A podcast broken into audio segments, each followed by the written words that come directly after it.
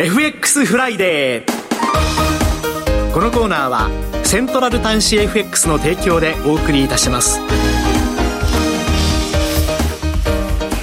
ここからはみずほ証券金融市場調査部チーフ為替ストラテジストの山本雅文さんにお話を伺ってまいります。山本さんと電話がつながっています。山本さんおはようございます。おはようございます。よろしくお願いいたします。さて足元の為替市場ですけれども7日午後のニューヨーク外国為替市場でタイドルの円相場瞬間的に急騰しています。一時1ドル141円台後半まで上昇して8月以来4ヶ月ぶりの円高ドル安水準をつけたということで、えー、乱高下しておりますけれども山本さん、どうご覧になっていらっしゃいますでしょうか？そうですね、突然あの動き出したとい。う感じなんですけれども、えーはい、まあ、きっかけはあの昨日のですね、まあ、上田日銀総裁発言ということで、まああのまあ、年末、えー、来年の初めにかけて、まあ、チャレンジングとかっていうですね、発言が出まして、まあ、これは特にこの日銀のその正常化に言及したものではなかったんですけれども、えー、やっぱり前日にあの日々の日銀副総裁がですね、割とその、えっ、ー、と、まあ、企業とか、あの、家計の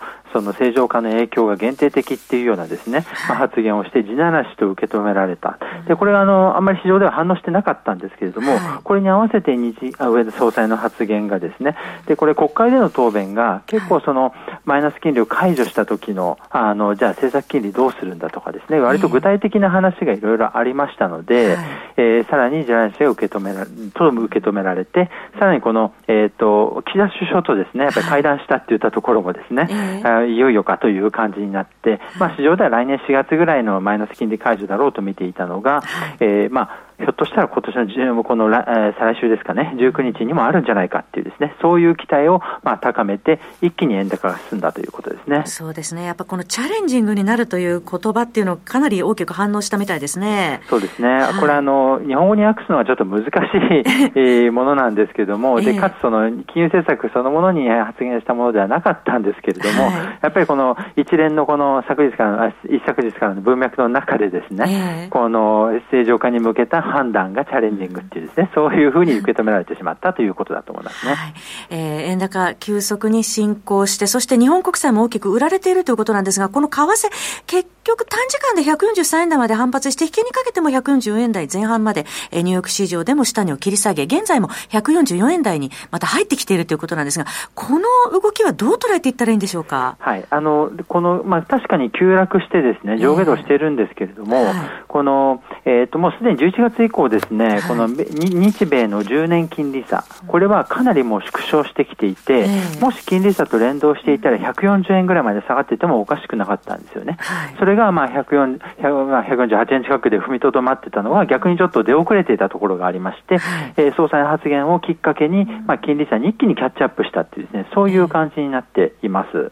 で、そういう意味で行き過ぎではあんまりないんですけれども、ただ一方で本当にこの12月のけあの、えー、まあ、日銀の政策解除があるのかっていうところとかですね、あとはそのアメリカにしてもですね、重要指標、まあ、今晩、それから来週とかいろいろありますので、えー、えー、まあ、それを控えて、まあ、逆方向になるリスクというのもありますので、まあ、一旦買い戻しが入ったというところではないかなと思いますね。どうなんでしょう、山本さん。日銀がそう簡単に動くっていうことは考えづらいでしょうかね、やっぱり。まあ、普通に考えますと、例えば直近出ましたですね、あの GT、日本の、G、第三四半期 GDP が弱かった。はい、で、それを受けて、あの、内閣府試算の GDP ギャップですね、まあ、こちらもちょっとマイナスに転じてしまったりしましたので、政府のデフレ脱却宣言の判断っていうのはちょっと遅れそうだとかっていうことも踏まえると、はい、やっぱり12月、1月は難しいというのが、まあ、普通の考え方ではないかなというふうには思いますけどもね。はいえー、そして、まあ、クロス円ですも、ユーロ円も大幅に9日続落で、一時153円23銭まで下押す場面があったということで、他のクロス円も全面安となる場面ありましたね。はい、そうですね。こちらもですね、あの、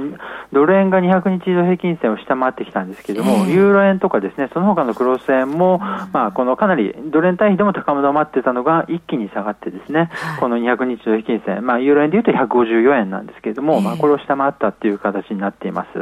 まあ、やっぱりちょっと今まで高止まりすぎていたところが特にクロス円、ユーロ円などはありましたので、はい、まあそれがまあ正常化したっていうかですね、えー、そういう面はあるんじゃないかなと思います。はい。えー、さて、来週になりますと、12月の12日13が FOMC、そして12月14日 ECB、再来週は日銀と金政策ウィークになりますけれども、ポイント、どのあたり見ておけばよろしいでしょうか？はい。えっと、一つやっぱりアメリカの経済指標、今晩の雇用統計とかですね、ねまあ、いうところがあるんですけれども、はい、やっぱりこの、今市場が織り込んでいるのはですね、はい、まあ、あの、来年3月のあのアメリカの利下げ開始とかですね、えー、かなりそれが前のめりにあの織り込まれているところがあるんですよね。はい、で、それとの対比で言いますと、えー、まあ今、今晩の雇用、アメリカの雇用統計、えー、それから来週の、えーと、アメリカの CPI、はい、えー、とかが市場予想を下回らないとかですね、いう場合にドルが反発する可能性がある。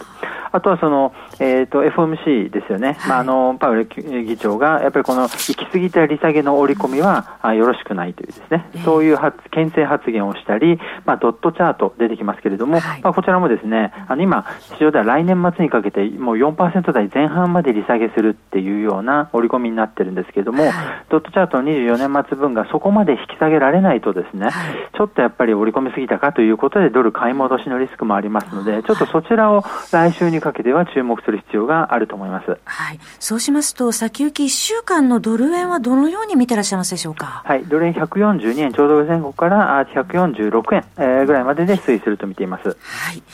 えー、そして、えー、ユーロドル注目通貨として伺いたいところなんですが、よろしいですか、山本さん？はい。えっ、ー、と、こちらですね、あって、これまで、あのー、まあ、ドル、ドル安基調がちょっと続いていて強含んでいたのが、えー、あの、ユーロ圏の HICP、インフレ率がかなりあ早く鈍化してきたので、はい、ECB に関しても、えっ、ー、と、来年3月ぐらいのですね、はい、利下げ期待が一気に高まっているという状況で結構下がってきちゃったんですね。えー、えー、まあ、ただ、あの、こちらもですね、やっぱりこの来週 ECB がありまして、はい、えっ、と、ラガルド総裁が、やっぱり市場の利下げ織り込み行き過ぎだっていうような発言をする可能性が私は高いと思っています。でそうしますと、まあ、ちょうどですね、これ1.0820あたりにあるですね、200日平均線下回って下落してたんですけれども、えー、少なくともこの1.08のこの200日平均線あたりはですね、回復する可能性っていうのがあるんじゃないかと、まあ、いうふうに思いまして、まあ、その辺の、えっ、ー、と、中銀からのコミュニケーションと、やっぱりこの重要なテクニカル水準との関係っていうのが注目かなと思いますね。そうですね。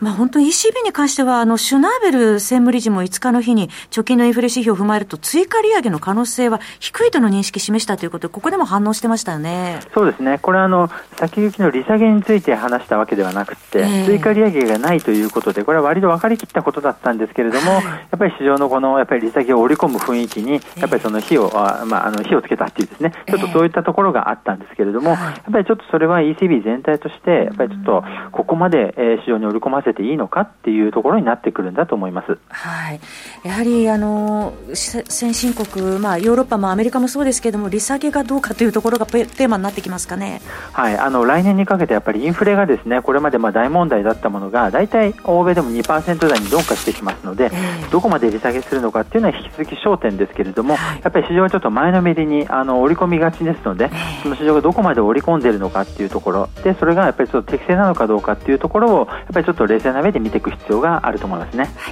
い、よくわかりました。山本さんどうもありがとうございました。ありがとうございました。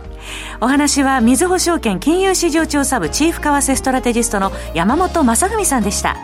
FX フライデー。このコーナーはセントラル短資 FX の提供でお送りいたしました。